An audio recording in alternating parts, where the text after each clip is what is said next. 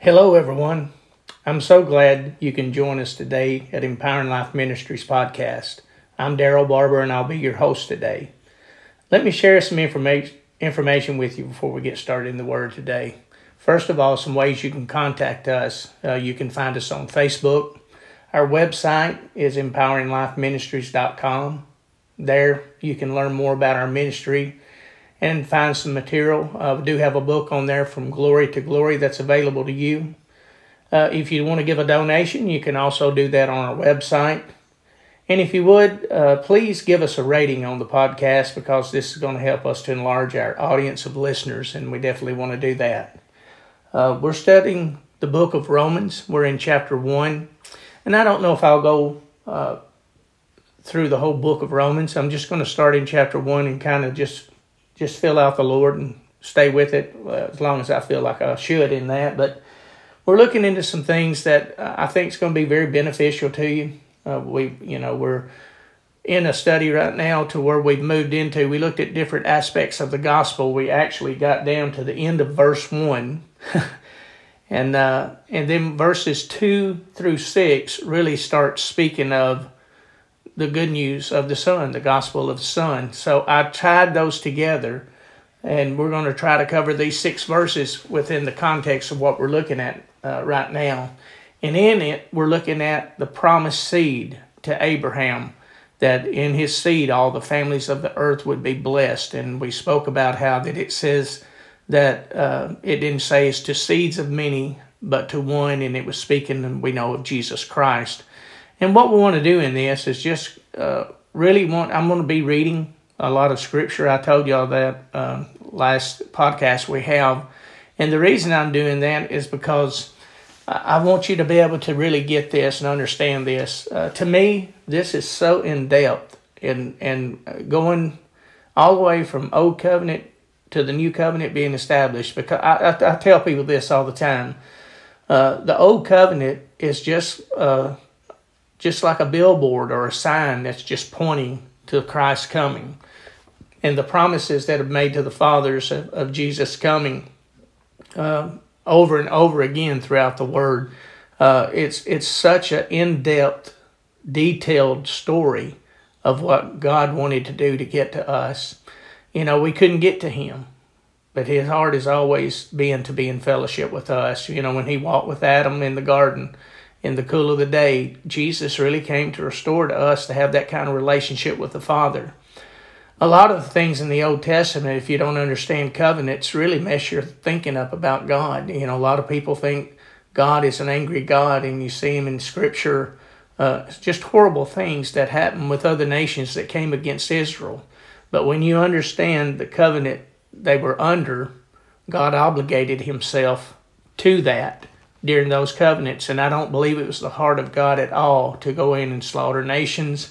Uh, and what happened in that, there was such a distorted view of the heart of God, what the heart of the Father was, that when Jesus came in the new covenant, He started reintroducing the Father, first of all, to the Jews, to His own people, but then, you know, to all the nations of the earth, because that's what He came for. He came... Uh, and just drew a bigger circle because He wanted everybody to be in it. In the Amplified Bible in John three sixteen and verse seventeen, it says this: "For God so greatly loved and dearly prized the world that He even gave His one and only begotten Son, so that whoever believes and trusts in Him as Savior shall not perish, but have eternal life. For God did not send the Son into the world to judge and condemn the world," that is, to initiate the final judgment of the world, "but that the world might be saved through Him." And you know, that's the heart of God. That's what He wants. And you know, in this it says that He gave His only begotten Son. Do you know that's only other spoken of one other time, and that's in the story with Abraham. Whenever Abraham was to offer up Isaac, uh, he was offering him as a sacrifice before God. And that one uncommon thing for him, because he came out of Ur of the Chaldees, and that was part of the worship of some of those uh, Eastern religions that they had, and that was child sacrifice and everything else to appease their gods. Uh, so Abraham really acted in faith, because the Scripture even said that he believed that God would raise his son up from the, even from the ashes if he needed to, because that's how much he trusted God. And that's why he's the father of faith.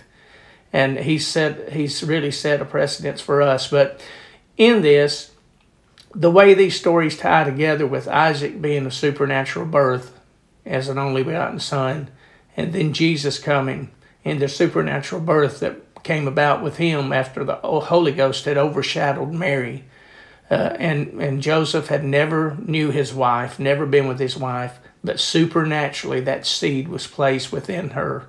She carried that life. She carried, if you would, the Word of God within her for nine months. And then she birthed the Son of God into this earth. And he came so he could pay the price. He came to bring us life.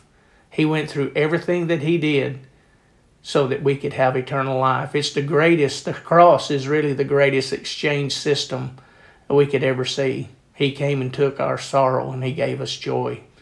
He took our sickness and disease and gave us healing. I mean, it just, it's never ending, everything that he did, but he did it for us.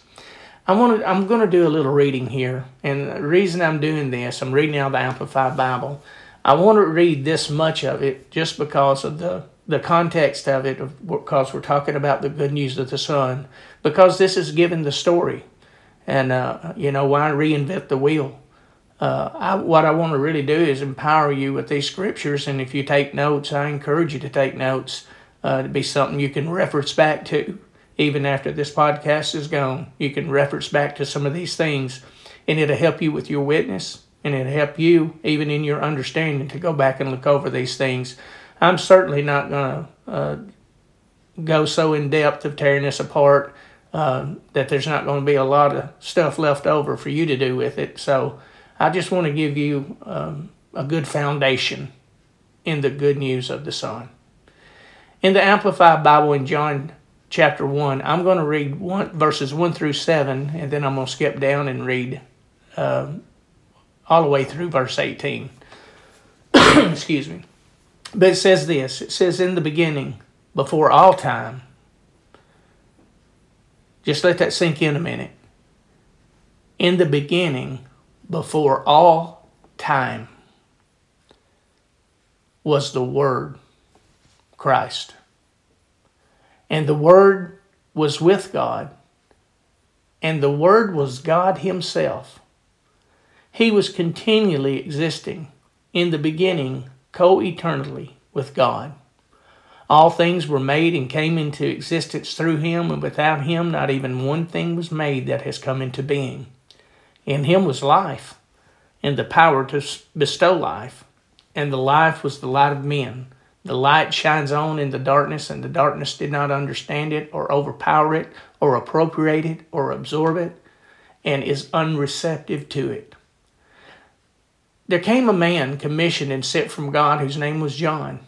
This man came as a witness to testify about the light, so that all might believe in Christ, the light, through him.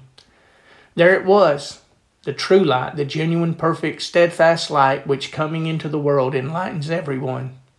He, Christ, was in the world, and through the world was, uh, and though the world was made through him, the world did not recognize him. He came to that which was his own, that which belongs to him, his world, his creation, his possession, and those who were his own people, the Jewish nation, did not receive and welcome him.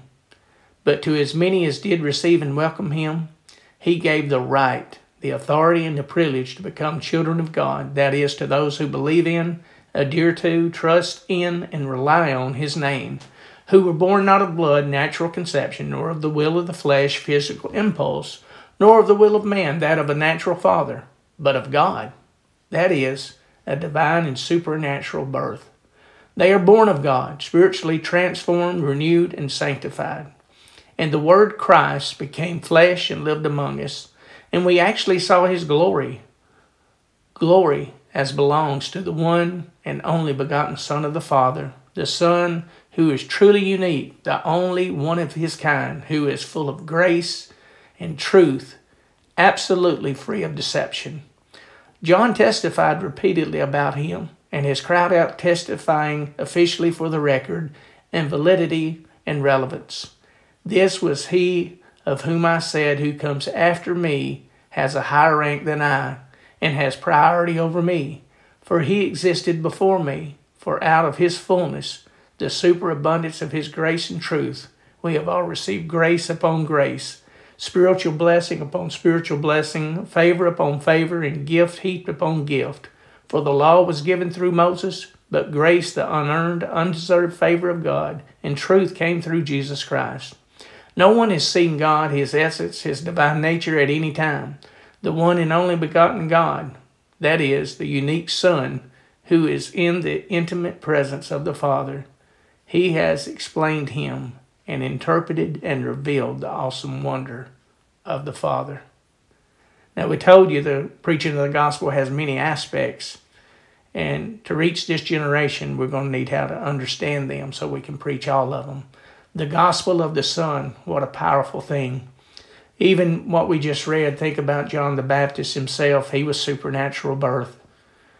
Whenever Zacharias was in the temple and the angel of the Lord came and told him that his wife was going to have a child and they were to call his name John, his mouth was shut up till the birth of that child. And John was the one that was going to be the forerunner for Jesus Christ coming into this earth. His cousin, if you would, was going to be proclaiming. And that was the fulfillment of Isaiah and his prophecies, where he'd make the crooked path straight, and he'd make all the mountains and, and the valleys come together and make an even plain. All these prophecies, he was, Jesus said, John the Baptist was Elijah, if you could receive it. And Elijah prepared, prepared the way. Uh, This message of the Son is a powerful word. We're going to pick up tomorrow, really in verse three of this, where it goes regarding the Son of God concerning the flesh or his human nature. And we're going to start looking at some of that, the way this came about. Thank you for joining us today. I'll see you next time.